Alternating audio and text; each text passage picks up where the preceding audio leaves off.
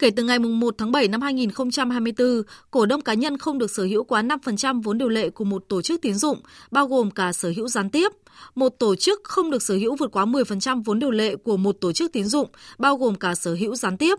Đồng thời, cổ đông và người có liên quan không được sở hữu quá 15% vốn điều lệ của một tổ chức tín dụng. Cổ đông lớn của một tổ chức tín dụng và người có liên quan của một tổ chức tín dụng không được sở hữu quá 5% vốn điều lệ của một tổ chức tín dụng khác. Ngoài ra, cổ đông nắm giữ từ 1% vốn điều lệ của tổ chức tiến dụng sẽ phải công bố thông tin về bản thân, tỷ lệ sở hữu, thông tin về người có liên quan và tỷ lệ sở hữu của người có liên quan.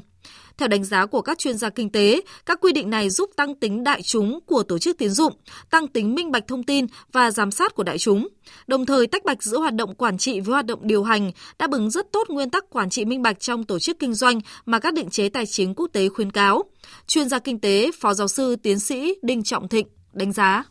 Cái sở hữu chéo tồn tại nó phải được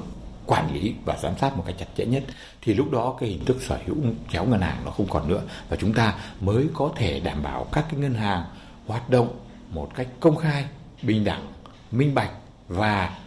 đảm bảo các cái yêu cầu chung của cộng đồng quốc tế cũng như của các cơ quan quản lý nhà nước.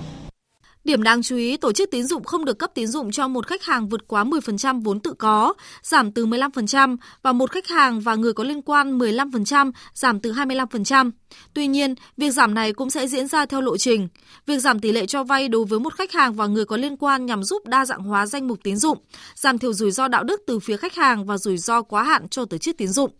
Những ngân hàng đang có tỷ lệ cho vay nhóm khách hàng liên quan vượt tỷ lệ theo quy định mới sẽ gặp áp lực cơ cấu lại khoản vay cho tệp khách hàng này. Đồng thời, dư nợ tín dụng cũng có thể bị sụt giảm do nhóm khách hàng này phải tìm nguồn vốn khác để tất toán bớt khoản vay hiện hữu nhằm giảm đáp ứng tỷ lệ theo quy định mới. Ông Phạm Văn Thịnh, Ủy viên Ủy ban Kinh tế của Quốc hội cho biết. À, thứ nhất là các cái công cụ ờ, để củng cố cái an toàn của hệ thống. À, ví dụ như là các cái uh, quy định về cái hạn mức cho vay đối với lại một khách hàng, khách hàng và các nhóm liên quan. Thế rồi các cái quy định về cái phòng ngừa rủi ro uh, trong cái việc là phòng ngừa cái thao túng sở hữu chéo cũng như là lợi ích nhóm đối với hoạt động ngân hàng bằng cái việc mở rộng các cái cổ đông và các đối tượng có liên quan. À, thế rồi thì giảm cái tỷ lệ cổ phần tối đa cổ đông và nhóm liên quan được nắm giữ. À, thế rồi thì cũng quy định cả cái câu chuyện là cho vay đối với một khách hàng. À, thế rồi cả cái quy định là à, cổ đông lớn à, của ngân hàng này à, và người liên quan à, khống chế cái tỷ lệ để tham gia đối với tổ chức tín dụng khác.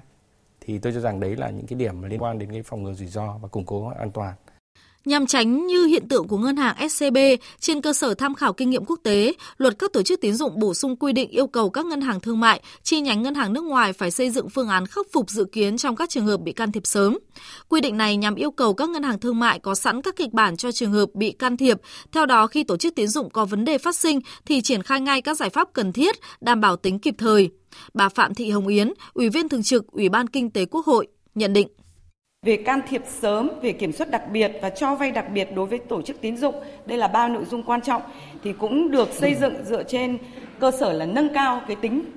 tự chịu trách nhiệm của các cái tổ chức này và đảm bảo cho cái rủi ro của mỗi một tổ chức không có cái cơ hội cũng như là cái ảnh hưởng đối với cái sự an toàn và lành mạnh của tổ, của cả hệ thống.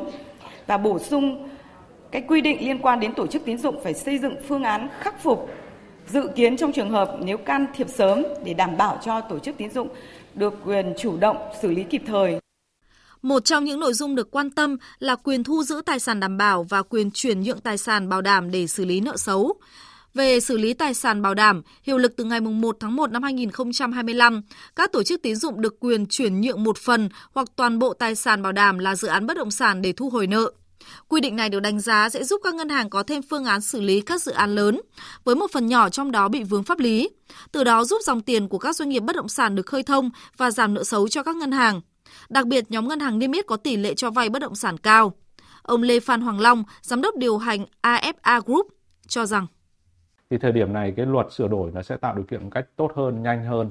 để làm sao chúng ta xử lý nợ xấu và đặc biệt là xử lý tài sản đảm bảo nhất là câu chuyện về bất động sản là cái tài sản đảm bảo chiếm tỷ trọng lớn nhất